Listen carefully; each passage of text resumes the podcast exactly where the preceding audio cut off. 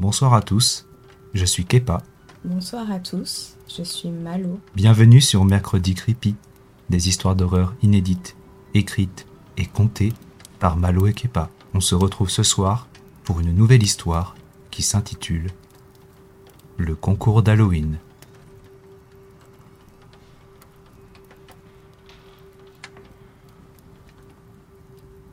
Si je perds encore une fois, je m'occupe moi-même de leur maison. Mettre autant d'efforts dans un projet comme celui-ci, mais n'obtenir la reconnaissance de personne, c'est tellement injuste. Et ça me met hors de moi. Leurs visages qui n'expriment qu'écœurement, leurs enfants qui pleurent en voyant la beauté de mes œuvres. Chaque année, je me creuse la tête pour essayer de remporter ce foutu concours. Un concours que j'ai créé moi-même en plus. Si je m'investis autant, c'est que j'adore cette fête. Mais surtout, je veux qu'ils voient. Qu'ils voient ce que moi, je vois. Il semblerait qu'ils ne soient pas dignes de voir tout court.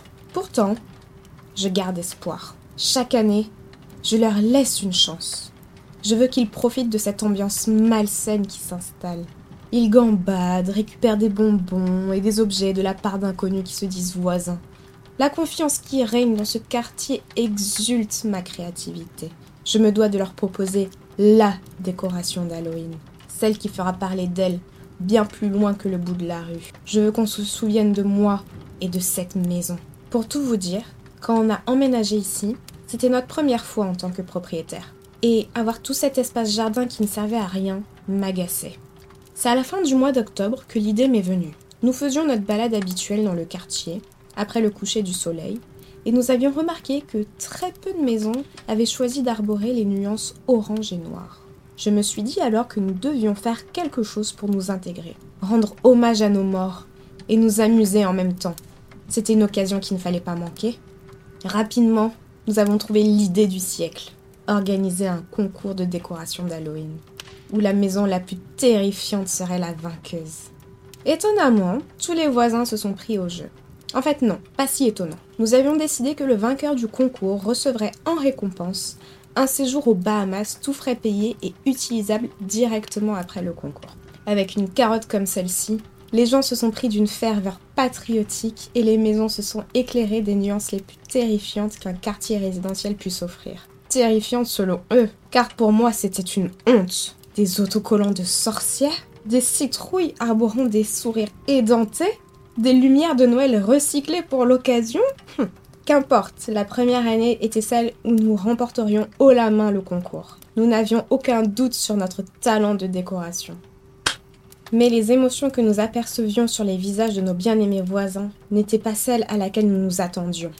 Au lieu d'un émerveillement, leurs visages se crispaient et les enfants commençaient à pleurer. La défaite fut difficile à digérer quand, lors du dépouillement fait par nos soins, nous comprenions que nous n'étions même pas sur le podium. Ces personnes avaient révélé qu'elles n'avaient aucun goût. Notre art n'était pas accepté ici. Ils ne méritaient pas de voir notre talent.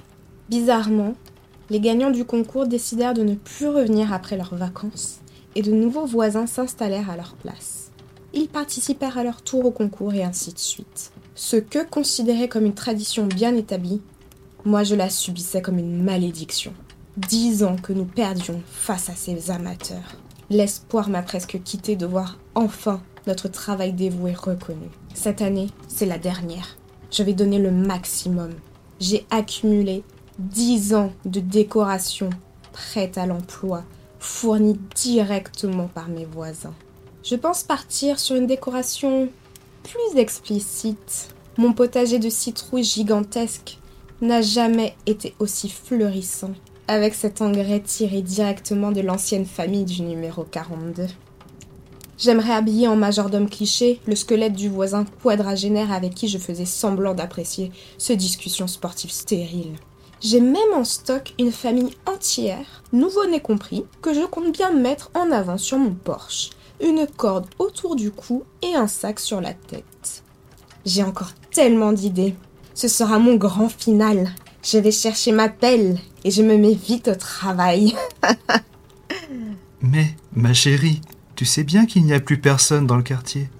Personne ne verra ton travail, ton œuvre. Nous sommes les derniers ici. Tu les as déjà tous tués.